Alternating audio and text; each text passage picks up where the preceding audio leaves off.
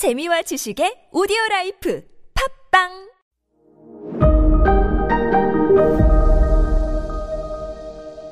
네, 여러분 안녕하십니까. 역사 스토리텔러 썬킴 인사 드리겠습니다.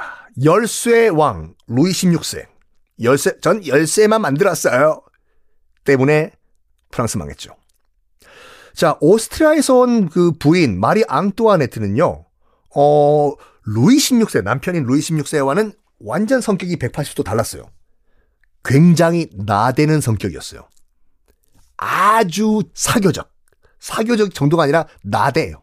나대요. 적극적으로 만나고 나 왕비야 이런 식으로. 그러니까 여러분이 프랑스 국민이라면 여론이 좋겠습니까? 안 좋겠습니까? 안 좋죠. 나라가 망하는데 왕은 방에 처박혀가지고 열쇠만 만들고 왕비는 여기저기 싸돌아다니고 말이야. 아, 아, 이게 나라가 뭐냐. 게다가 마리 앙뚜아네트는요, 철이 없었어요. 너무 오냐 오냐 컸어요. 오스트리아의 공주일 때부터. 공주잖아요. 게다가 또 엄청 낭비를 합니다, 사치. 왜냐? 공주잖아요. 오스트리아에서부터 귀한 딸로 오냐 오냐 키워온 왕비가 나라는 망하는데 펑펑 쓰니까 프랑스가 안 망할 리가 없죠. 당신이 프랑스가 얼마나 그 빚이 많았냐면, 어, 1년에 나라에서 버는 돈, 뭐 세금 등등등으로 나라에서 버는 돈 반이 나라가 진 빚의 이자로 나가는 상황이었어요. 이건 오, 오늘 망해도 이상한 게 없는 상황이에요. 세금 걷어들고 무슨 뭐 나라에서 운영하는 뭐뭐 뭐 국가 국영 기업들이 번 돈 싹 다 긁어 모은 거 반을 이자로 내는 상황입니다.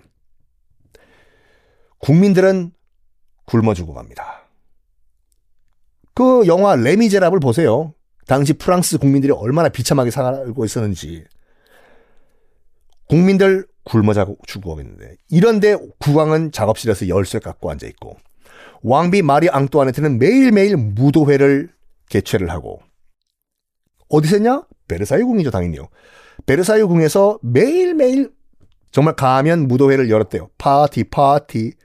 백성들은 추위에 굶어 죽고, 아, 그 레미제라블 같이 자녀들 빵을 한 덩어리라도 먹기 위해서 이 엄마들은 몸을 팔고 이런 상황인데, 음? 이 마리 앙뚜아네트는 열쇠만 깎고 있는 남편을 바로 잡아 주기는 커녕 매일매일 논의와 회의를 했다고 합니다. 누구와 회의를 했는지 아십니까, 여러분? 마리 앙뚜아네트가 자기 미용사와 회의를 했어요, 매일매일. 왜 오늘 내 헤어스타일 어떻게 할 것인가 논의를 했다고 합니다. 루이 16세가 아까도 말씀드린 같이 지난 시간에 부부 관계를 안 했다고 했잖아요. 루이 아, 마리 앙뚜아네트와. 그게 또 자기도 집단에는 그걸 알았어요. 미안해가지고 부인한테 미안해가지고 해달라는 거 다 해줘요. 마리 앙뚜아네트가 와가서 여봉 여봉봉봉봉봉봉 어나 어, 오늘 베르사유에서 파티해야 되는데 음 나 불도장 먹고 싶다. 불도장 내가 자금성에 전화 연결해가지고 배달해줄게. 고마워 여봉봉봉봉봉 해달라는 거 다 해줘요. 가뜩이나 없는 돈 더 펑펑 쓰게 되는 거죠. 이때 상황이 이런데 루이 16세 부부 돌이킬 수 없는 이미지가 박살나는 사건이 하나가 발생을 합니다. 솔직히 이 사건 하나 때문에 프랑스 혁명은 시작이 됐다고 하죠. 자, 그리고 저 여러분들 게시판, 음, 저 다 보고 있습니다. 이 세계사 게시판도 보고 있고, 아, 그리고 한국사 게시판도 보고 있고, 혹시 여러분들 뭐 궁금하신 점 있으신 분들은 게시판에 아, 글 올려주시면 어, 질문에는 제가 답을 다 해드리고 있거든요. 어, 그리고 이제 프랑스사. 아직까지 좀 남긴 남았는데, 프랑스사 다음에는 어디로 우리가 여행을 가면 좋을까 한번 여러분들의 의견도 받고 있겠습니다. 뭐 독일사도 괜찮고, 영국사도 괜찮고, 아이고, 유럽 지겹다. 잠깐 우리 동아시아사 한번 갔다가 옵시다. 어? 홍콩의 역사, 싱가폴 역사, 아, 다 있어요, 다 있어요.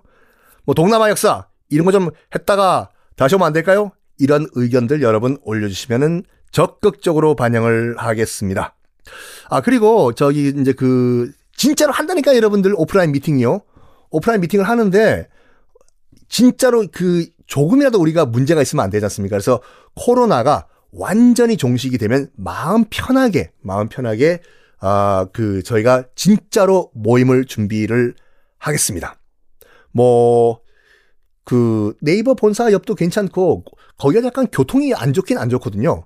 분당에 있어가지고 그래서 뭐 교통 편한 뭐 서울 이외의 지역에서 오시는 분들이 편하게 강남 고속버스 터미널 근처에도 해도 되고 아니면 서울역 근처 아니면 용산역 근처 아니면 뭐 하여간 교통 편한 대로 잡아가지고 한번 그 여러분 한번 초대를 하겠습니다. 단 정말로 코로나가 완전히 끝나면 합니다. 아, 제가 공헌을 했는데 안 하겠습니까?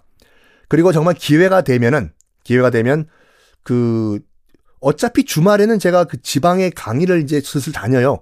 코로나 끝난 다음에 지금까지는 다 줌 온라인 강의를 했는데 이제 코로나가 끝난 다음에 마스크를 분명히 쓰고 이제 대면 강의를 좀 하고 있거든요. 뭐 그래서 겸사겸사 뭐 제가 대구에 강의를 갔다. 그럼 대구에 있는 여러분들 만나서 잠깐 뭐 이 차 한 잔 마시고 그런 기회가 또 오면 좋겠지 않습니까? 어, 이제 해외 여행도 이제 그 빗장이 풀렸는데 저도 한번 검색을 해봤거든요. 일단 현실적으로 저희가 갈 수 있는 데가 이제 일본 답사 아니면 중국 답사인데 어, 중국 같은 경우에는 어, 일단 올 10월까지는 코로나를 떠나가지고 가는 게 거의 불가능할 것 같아요. 약간 뭐 이 외신 정치 쪽으로 빠지는데 그 중국 같은 경우에는 시진핑 주석이 이번 그 10월에 당대회를 엽니다. 그 당대회가 시진핑 주석이 이제 중국 헌법을 바꾸면서까지 3연임을 하는 그런 자리거든요. 뭐 외신들은 시황제의 즉위실이다라고 얘기를 하고 있는데 중국에서는 그게 제일 중요한 이벤트예요. 제로 코로나 제로 코로나라고 얘기하는데 현실적으로 제로 코로나는 있을 수가 없어요. 아니 그게 가능한 일이냐고요. 근데 제로 코로나 정책을 그 추진하고 있는 이유는 뭐냐면 중국이 일단 10월 당대회까지 시진핑 주석이 어 3년임 성공하면서 그 시황제가 되는 그때까지는 코로나는 아예 뉴스에서 없어야 돼요. 그게 황제 즉위식을 망치면 안 되니까. 그 말은 무슨 말이냐면 달리 말하면 10월까지는 우리가 중국 입국이 거의 불가능할 것 같습니다. 그래가지고 일단 봐, 봐야 될 것 같아요. 10월 그, 어, 중국 당대회가 끝난 다음에 중국은 비자가 있어야 들어가거든요. 비자를 일반 우리, 어, 인들에게 주나 안 주나 제가 한번 바로 체크, 대사관에 연락해서 체크를 한번 해 보겠습니다. 일본 같은 경우에는 지금 관광을 받고 있어요.